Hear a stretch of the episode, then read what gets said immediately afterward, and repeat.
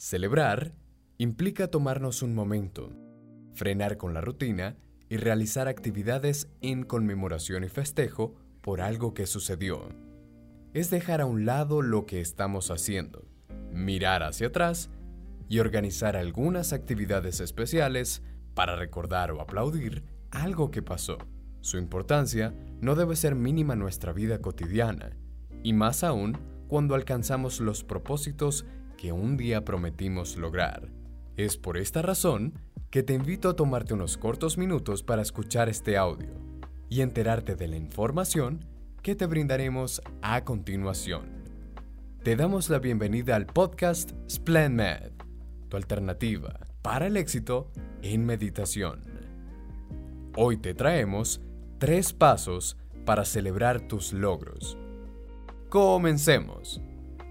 Conocer la importancia de celebrar los logros es lo que diferencia a las personas que sienten que la vida es una aventura constante de aquellas que se sienten estancadas en la rutina o decisiones que tomaron hace muchos años. Y aquí algunos pasos para celebrarlos. Paso número 1. Identificar los logros que quieres celebrar. Uno de los motivos por el que celebramos eventos externos y no algo que hayamos hecho nosotros, es porque no sabemos exactamente qué merece ser celebrado. Nos preocupa agrandarnos o celebrar algo que no es para tanto. La solución que he encontrado a este problema es utilizar tres preguntas. ¿Lo que acabo de hacer me parecía difícil o imposible de hacer algún tiempo?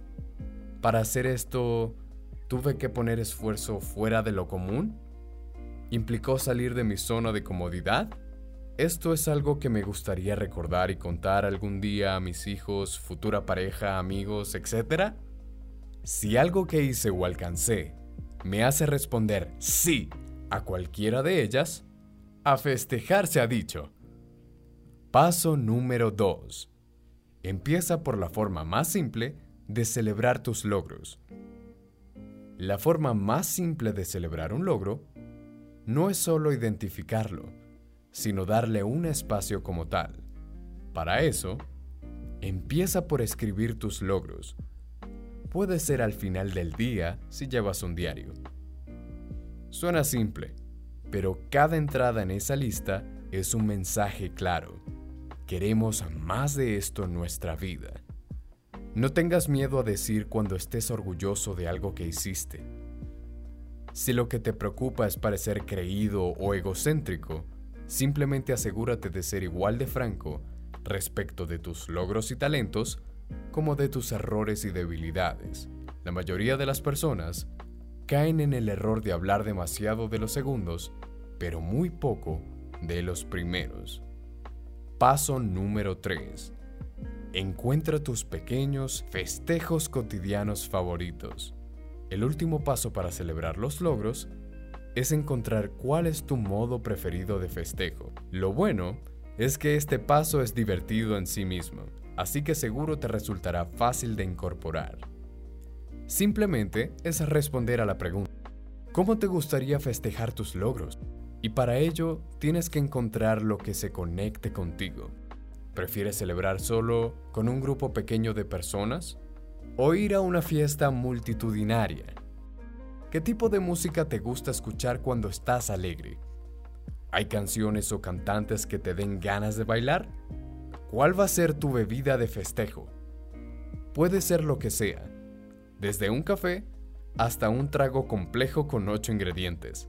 ¿Qué comida te parece especial, rica y digna de una celebración.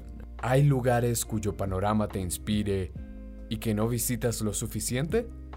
¿O algún café al que te gustaría ir más seguido? Si tomas el buen hábito de celebrar tus logros, el mensaje que estarás enviando es el de una persona que toma gran importancia por sus triunfos. Gracias por habernos acompañado en este breve podcast. Te invitamos a seguirnos en Spotify y escuchar nuestros podcasts de meditaciones guiadas, donde puedes poner en práctica estos consejos.